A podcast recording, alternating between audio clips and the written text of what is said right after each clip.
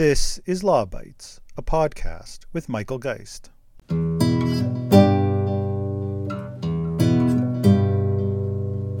We are now developing legislation to deal with online harms to address hate speech, child sexual exploitation content, terrorism content, content that incites violence, and the non-consensual sharing of intimate images online. During the pandemic, digital platforms are more than ever at the heart of how we communicate with one another and stay connected. As Canadians spend more time online, they also can find themselves exposed to harmful content that can perpetuate crime and trickle into our lives. Both the right to freedom of speech and the right to security of the person are two important pillars within our Charter of Rights and Freedoms. Neither is optional for our government.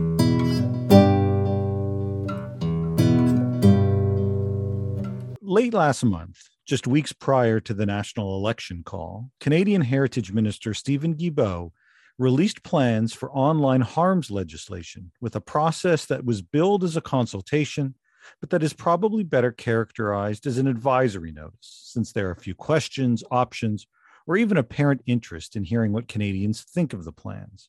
Those plans include the creation of a bureaucratic superstructure featuring a new digital safety commission, a digital tribunal to rule on content removal, and a social media regulation advisory board. In terms of illegal content, the proposed legislation envisions a myriad of takedown requirements, content filtering, complaints mechanisms, and even website blocking. Cynthia Khoo is an associate at the Center on Privacy and Technology at Georgetown Law in Washington. She's also the author of a groundbreaking Canadian study for LEAF, the Women's Legal Education and Action Fund, on holding digital platforms accountable for technology facilitated gender based violence. She joins me on the podcast in a personal capacity to discuss the government's consultation and her recent report.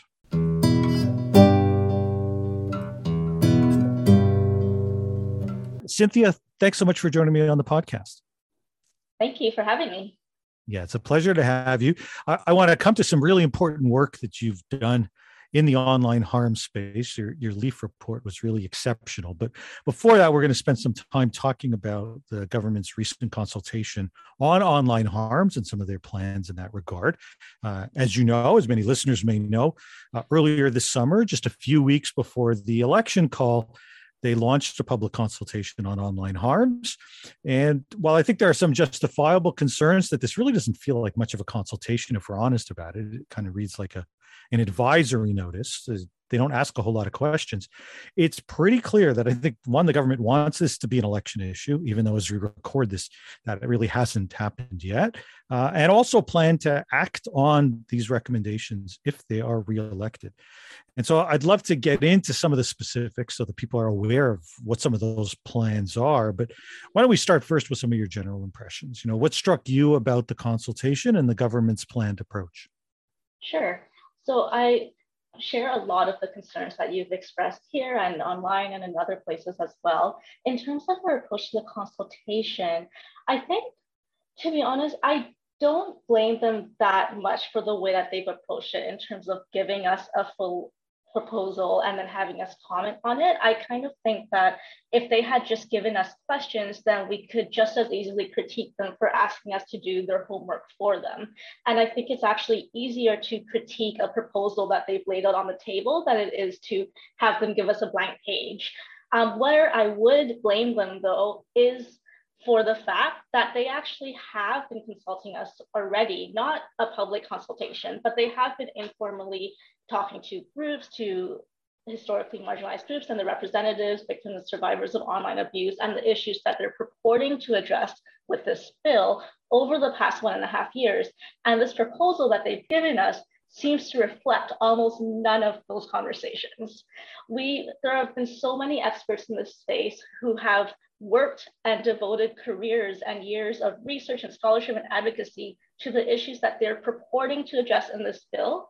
And they just seem not to have listened to, to any of us as reflected in what they've proposed. So I think that's the first issue in terms of the overall impression. Um, and then in terms of the timing with the election, and, and other groups have already brought up this point, um, especially some of the anti-hate groups that have been following this bill, is that there seems to be a certain cynicism around the timing of this bill, where for those who support it, it's almost as if the federal government is dangling it as, as a reason to re-elect them, rather than making sure that this is something that genuinely meets the needs of historically marginalized groups. And again, the vulnerable users that they're saying this law is supposed to help. Yeah, okay, well, it's it's pretty damning to to suggest that they had spoken to to many groups in the lead up to this and and weren't listening. It it calls into question if if they're going to listen to much of anything as part of this consultation. But you know, yeah. why don't we get into you know why don't we get into some some of those uh, specifics? And I should note even before we do that that you know there's both Bill C36 that some people have been talking about. This is the online harm, this is online hate provisions.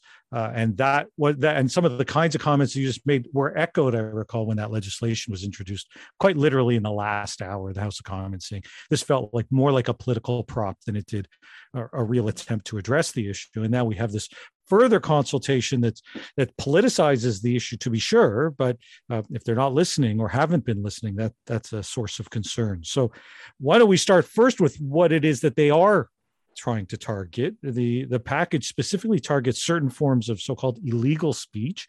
Can you describe what those are? And or is there any reason for concern about the scope of, of, of this proposal? Sure. So the proposed law specifically targets five types of speech that they say are already criminalized. And so the idea, what they're saying is supposed to reassure us is that they're not expanding the scope of this regulation beyond speech that is not already illegal or criminalized in some in Canadian law, which can be questioned, but to the extent of what they're telling us. Those five categories are hate speech, incitement to violence, non-consensual distribution of intimate images, um, ch child sexual abuse material, and terrorist content.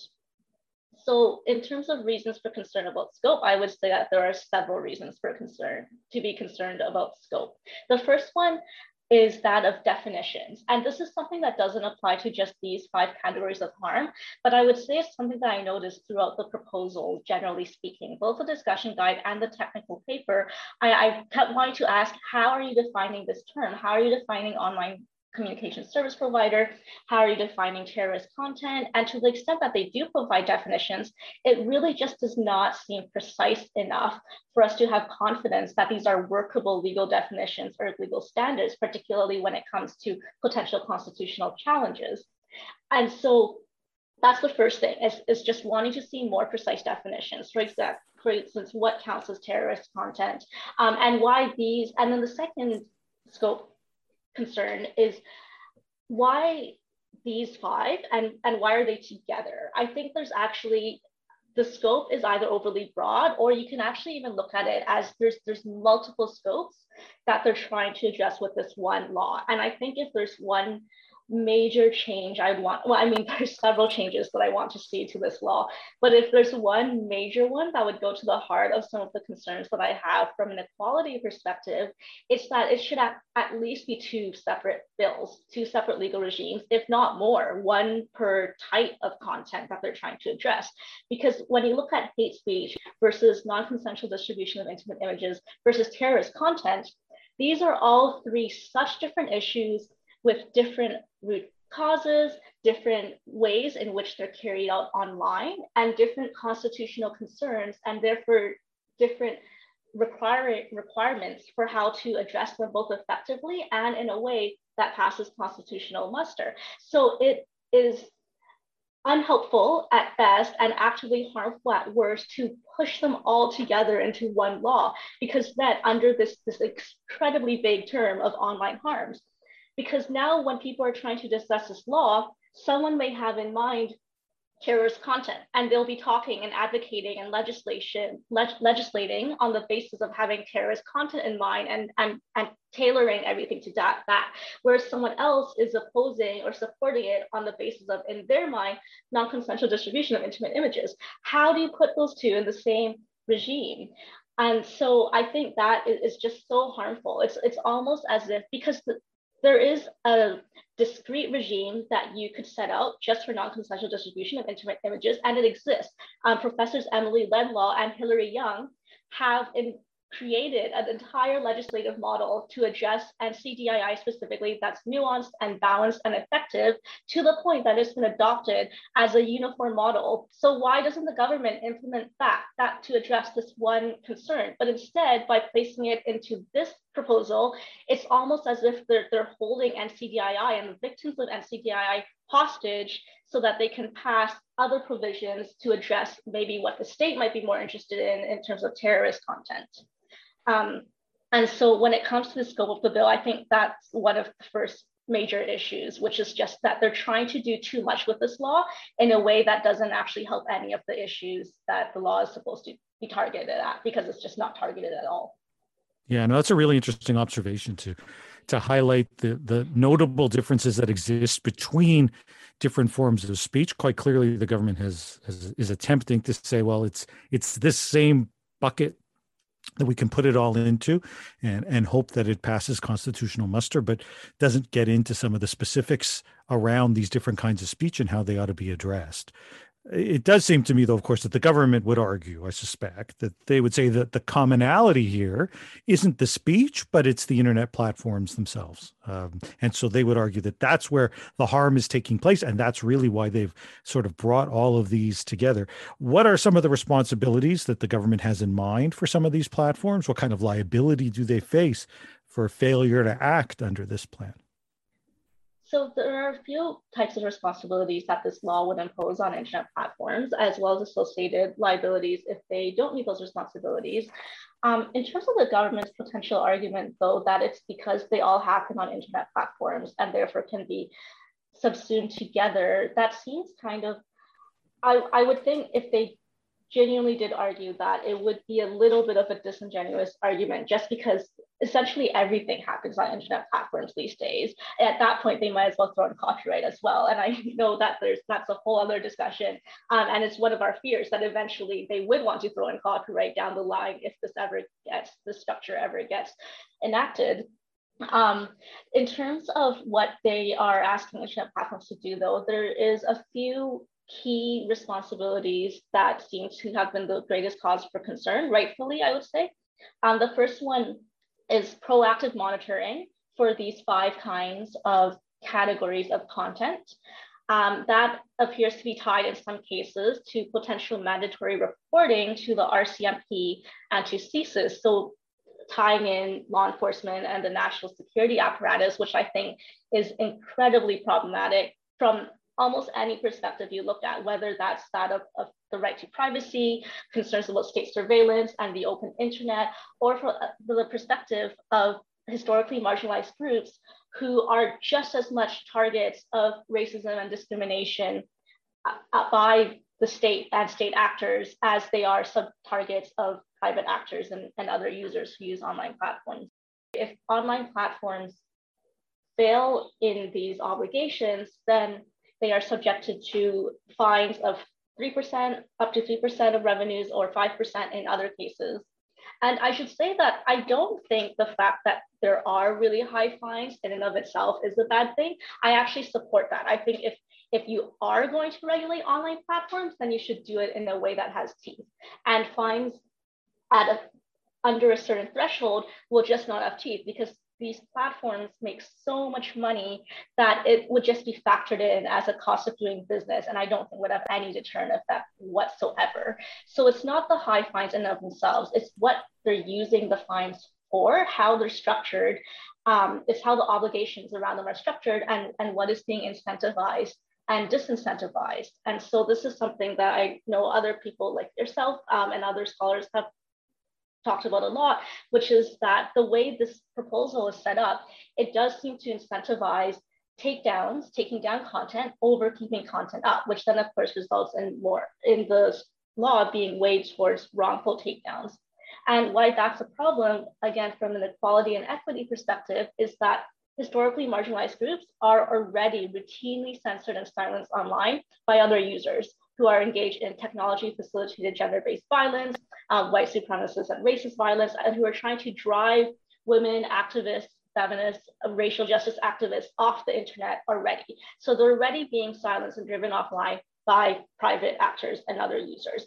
And what this law risks doing by incentivizing takedowns is further silencing through mistaken takedowns or overzealous or misunderstood takedowns um, on the part of the platforms through um, algorithmic bias because if you read the law a certain way, it essentially requires online platforms to engage in automated content moderation um, unless we're able to argue that automated content moderation does not constitute a reasonable effort because of its bias, which might be an interesting strategy to follow. Um, and so we know that automated content moderation, for example, there are papers showing that AI moderation has racial bias when it comes to detecting hate speech, for example. Um, and so you have historically marginalized users already driven offline by other users, i.e. private abuse. And then you have the platforms now incentivized to also go, mistakenly go after their speech, especially if you just look at what happened with FOSTA SESTA in the case of sex workers, for example. Um, and then there's a third branch, a third wall closing in on the speech of historically marginalized users, which is, we haven't really talked about this yet, but the connection to law enforcement and, and that CSIS. Because again, these are the same groups who are also often targeted by state actors and by law enforcement and who are already not helped by law enforcement's pre-existing powers when it comes to addressing things like misogyny, sexual assault, um, and racist violence. And so when you look at the law altogether, it it's it's defies it's very difficult to believe that this is a law that was proposed by a government that genuinely cares about the plight of historically marginalized and vulnerable users in online spaces. Wow, that's uh, that's a that's a strong that's a strong wrap on on on the on your take around these issues. I, I just want to to emphasize for a moment that that what you're essentially saying, essentially what you are saying is that the very groups that this is designed to assist may ultimately be harmed potentially the most by this that that if, if this is about trying to empower them to, to be able to speak because there is a concern that online harms may have a chilling effect on those very groups it sounds to me like you're suggesting this could really backfire in a serious way that those very groups may be the ones that are, are amongst the most harmed by this. They will be the ones that will face their speech being taken down whether that's through uh, complaints where from some of the groups they themselves may be targeting, let's say in an anti-hate context or otherwise, that there's this kind of boomerang effect where their speech is targeted, and if the incentives are to remove their content will be removed, or through the potential bias if if we move to more towards automated systems, all of which being enforced by a system where they have pre-existing concerns as well. Right, exactly. And among there is also their abusers or abusive socially dominant groups online exploiting content moderation features and laws to silence groups because and accusing them of engaging in hate speech when really they're engaging in valid critiques. Um, and there's also platform moder- platform content platforms own content moderation policies, which many other experts have written specifically on the quote unquote internet war on sex and the almost puritanical politics of digital platforms, partly driven by commercial advertisers and the, the, sanitization of the internet. So that's an issue as well, which then of course impacts not only sex workers, but also queer youth, uh, transgender individuals, people who are trying to discover alternative lifestyles and, and, and their sexualities online in spaces that we they used to be able to do, but may have less and less space to do so now, especially as these laws are closing in. Um, having said all of that, I do want to make sure to be really careful to note that the law does identify real issues, and people have mentioned that, which I'm, I'm really glad to see. And so, because I think one of the dangers when it comes to pushing back against these types of laws is that it's really easy to fall back on a kind of live and, and not sufficiently nuanced conception of, of free speech and talking about how, oh, Trudeau's just trying to censor the internet, everything's becoming Orwellian.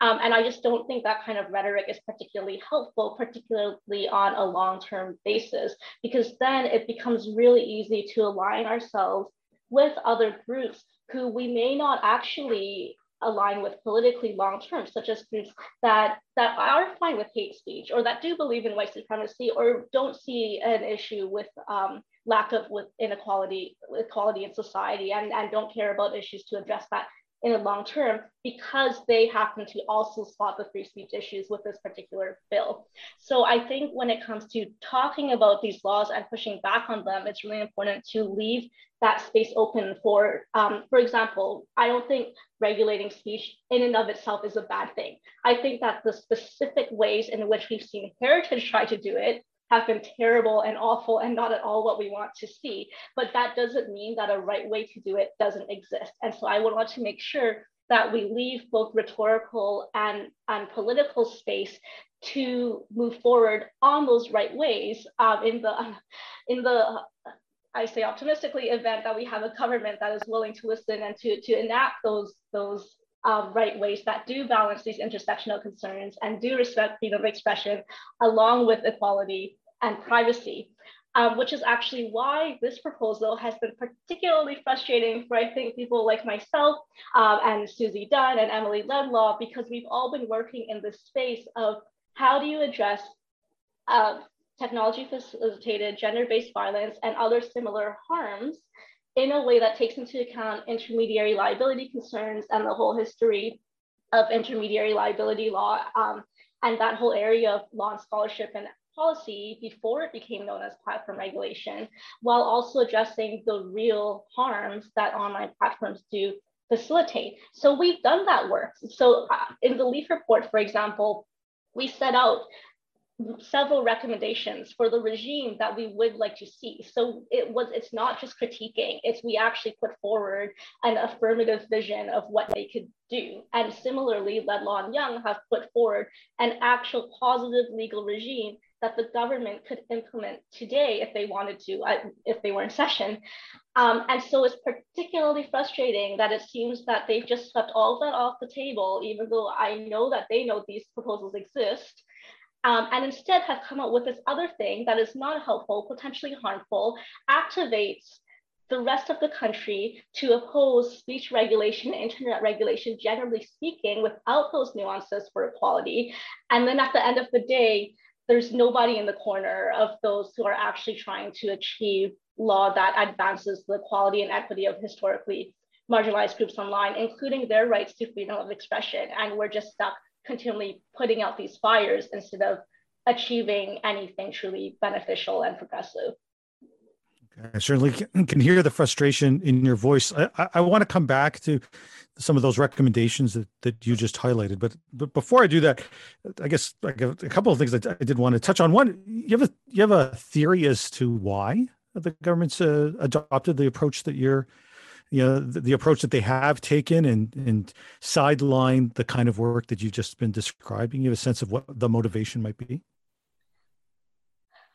i think that might be beyond me to speculate on the motivation of, of why of why they did it this way i the well that line about malice versus incompetence comes to mind um, but it, it's really hard to say, especially because they have talked to all of these groups over the past one and a half years, and of course got all the feedback around C10 and with people anticipating this particular law.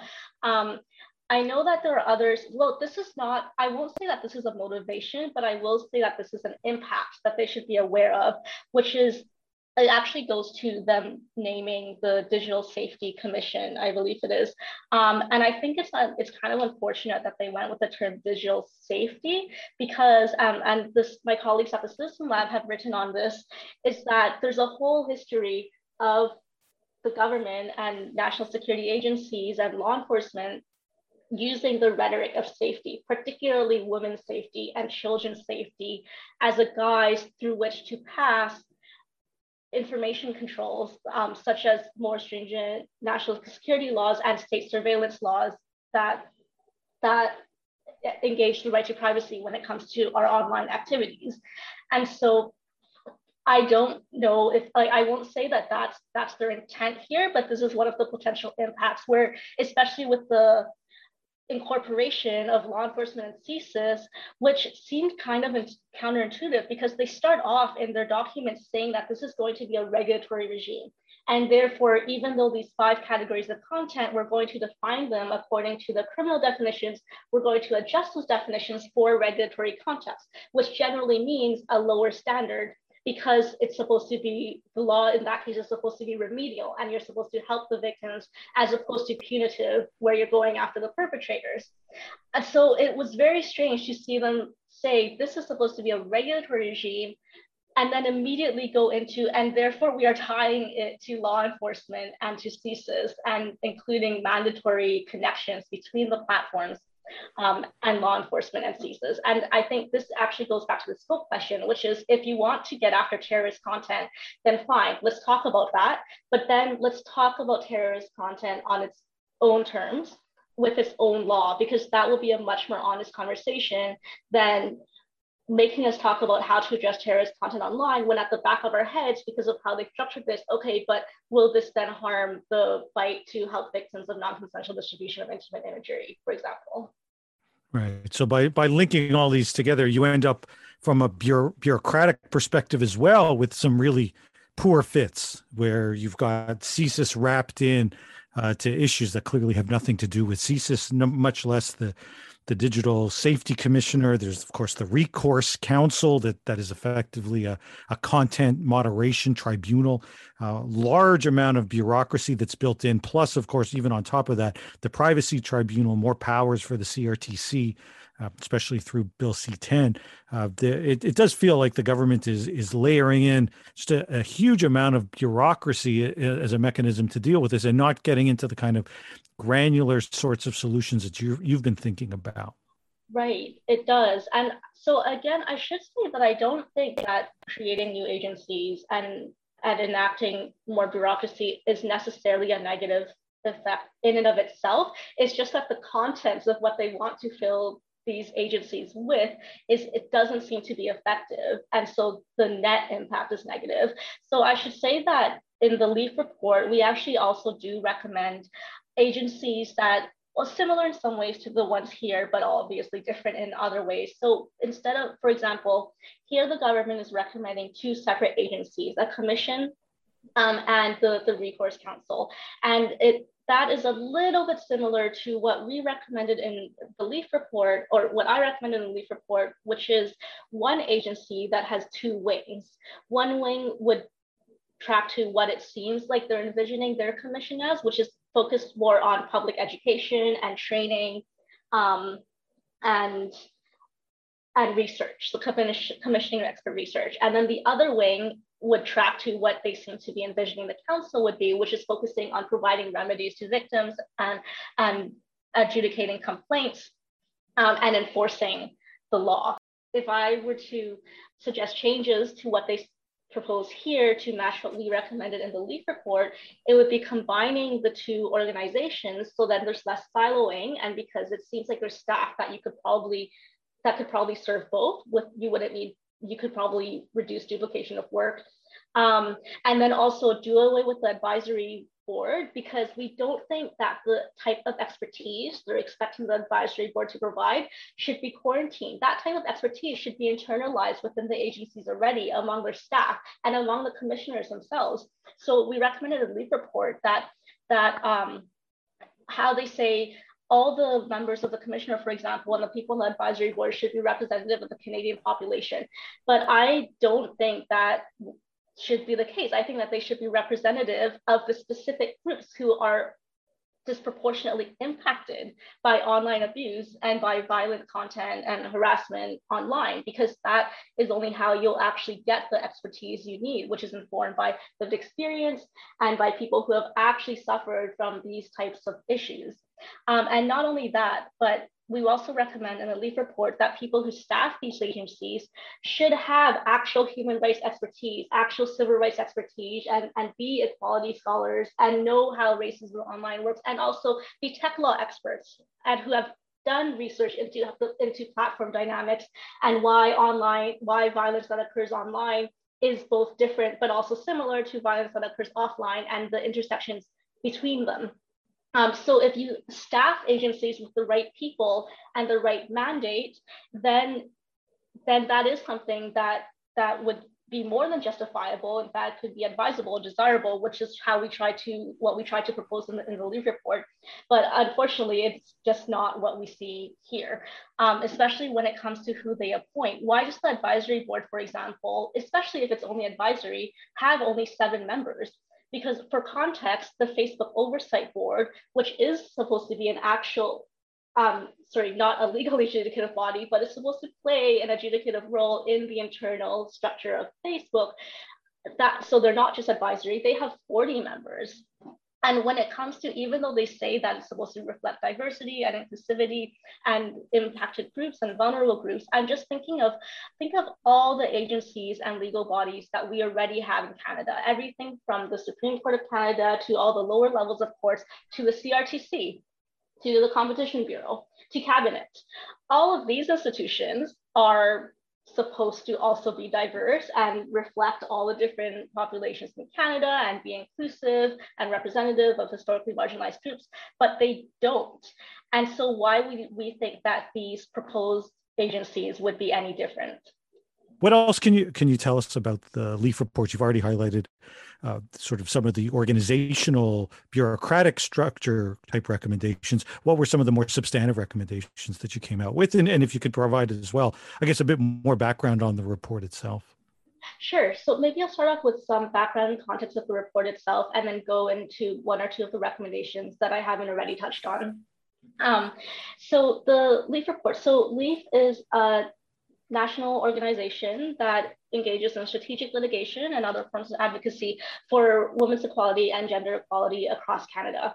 They recently formed a technology facilitated violence committee in order to do further work focused on gender violence in the and gender inequality in the technology space.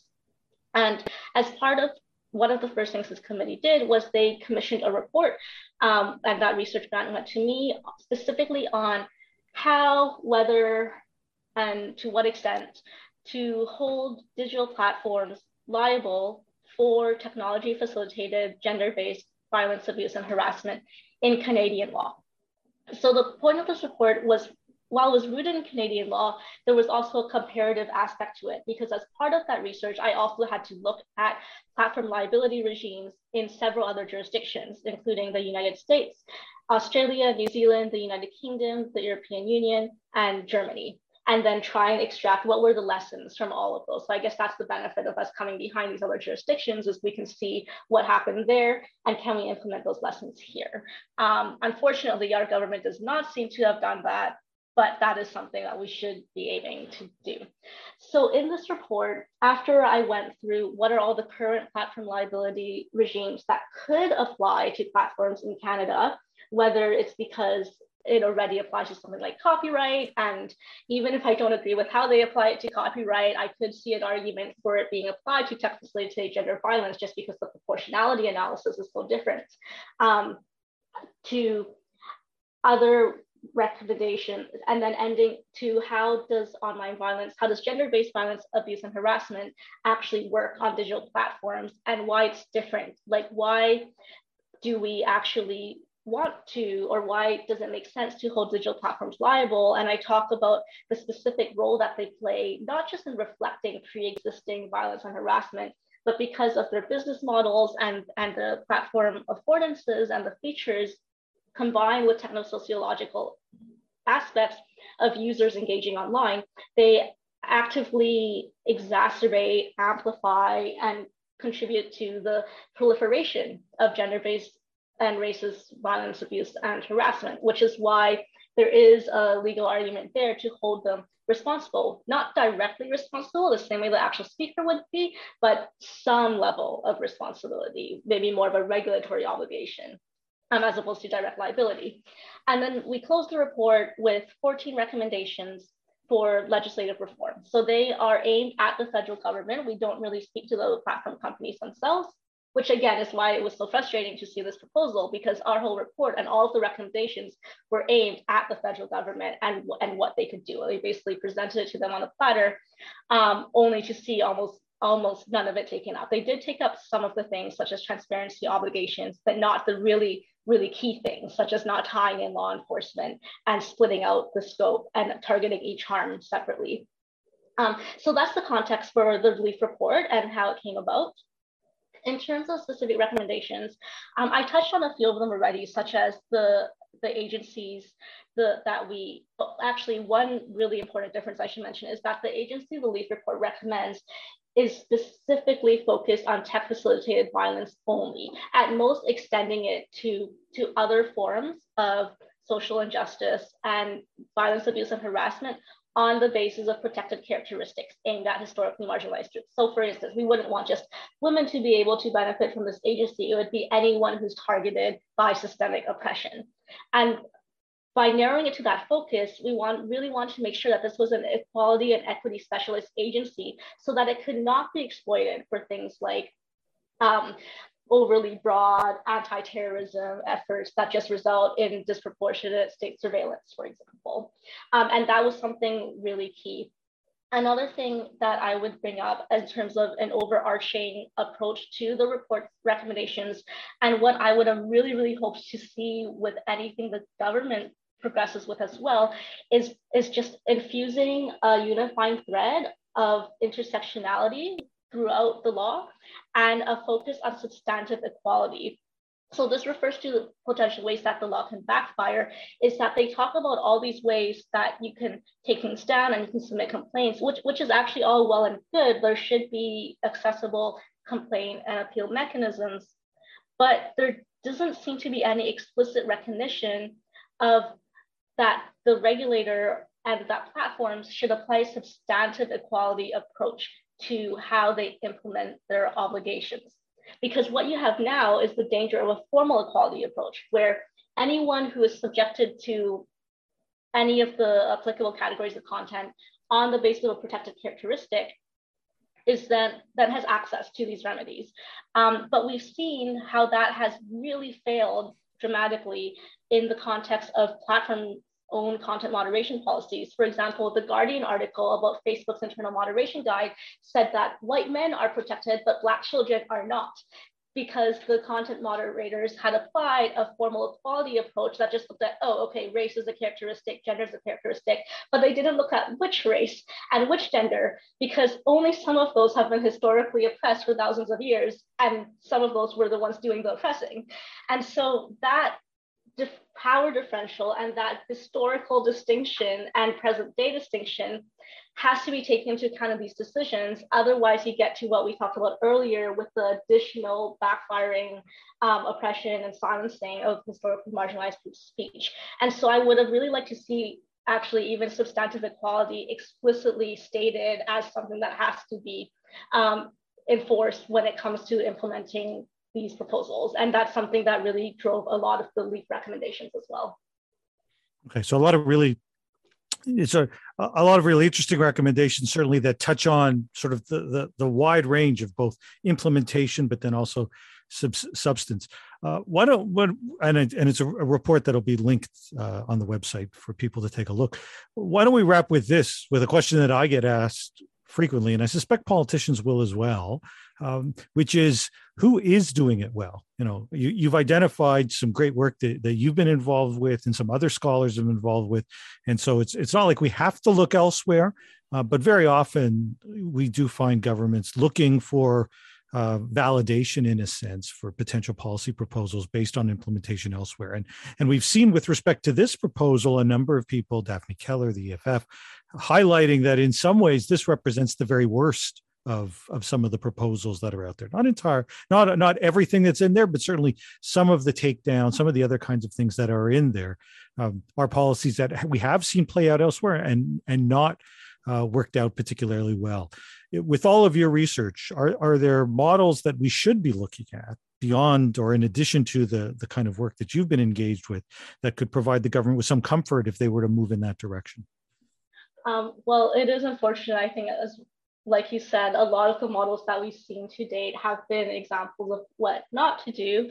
Um, and I think some of the more promising ones, both in my opinion and that I've seen people write positively about in some respects, are have not been implemented yet. Specifically, I'm thinking of the Digital Services Act in the European Union. And how they seem to have put a lot of thought into into getting it right. I know there are still some critiques, of course. I don't think there will ever not be critiques, but it does seem like they put more thought to try and get past some of the more obvious pitfalls that we've seen past regimes and this proposal fall into. So, for example, what they do, and it's something we also recommend in the LEAF report, is to tailor the law to different types of platforms and to recognize that they vary so widely in, in nature, business model, purpose, intent, and that there has to be a part of the law that addresses that. So you don't end up um, you don't end up driving smaller or nonprofit platforms out of the market, for example. Um, at the same time, don't end up being overly lenient on the dominant platforms that should be more strictly regulated. And so I do know the proposed law here by Heritage, there is a section, I think, when it comes to enforcement where they say, well, look at these factors such as their ability to pay and things like that. But it doesn't seem to go far enough. It seems to be almost an afterthought rather than something built into the, the regulatory approach itself. And so the way that the DSA splits up between different types of providers and even between online platforms and very large online platforms is something that's worth looking to. Um, another thing that they do that I think is is kind of an exciting um, future direction that more people in the space could look into is, is the idea of systemic harms. And that's something that I touched on in the LEAF report, but actually went more into in my We Robot paper, which is the idea that even if you shouldn't either legally or otherwise go after platforms for speech in the case of individuals, you can't ignore the fact that there is a lot of expression that occurs that amounts to what many would consider legal harm from the perspective of the person who's receiving the brunt of all of that harm. So for example, if you imagine a coordinated harassment attack on Reddit or Facebook or Twitter, if if every single person of say a thousand person mob sends a single violent tweet or single violent post to one person, then each of them has only sent one post or one tweet. So that's not something like it wouldn't be reasonable to go after someone legally for that, or even to go after the platform necessarily for each of those thousand people. But from the person on the other end of it, they've just received a thousand tweets or a thousand violent messages wishing them death or rape or any number of, of types of violence. And that does seem something like something that should be legally actionable. So something that the DSA and actually I think the UK online harms bill also starts talking about that I haven't seen laws in the US or Canada address yet is the idea of systemic harm. And what does the platform actually contribute to on a systemic level due to its own choices and how it designed its platform and how it's running its business model. Because then that seems to get you around the intermediary aspect in some ways, because you're not looking at what's the platform's role in every individual case, you're looking at the cumulative role of the platform's role and its own choices on a systemic level. Yeah. Okay, so I mean, thank you for for identifying both some of the other approaches as well as a really I think, important kind of use case about how challenging some of these policies can be. It's it, this feels like an issue that uh, is going to well, obviously we're going to continue to see it debated in Canada for some time, and one hopes that you know as the government moves from consultation to actual policies and proposed legislation, if in fact the government returns as the government, uh, that it begins to to do a better job both of accounting for what we've seen take place elsewhere, the the differences between different kinds of harms, the risks that some of their proposals raise, as well as of course some of the really important and valuable research that's been conducted by a number of people across the country, including yourself. Uh, Cynthia, thank you so much uh, for sharing some of that research and insight on the podcast. Thank you so much. It was a pleasure.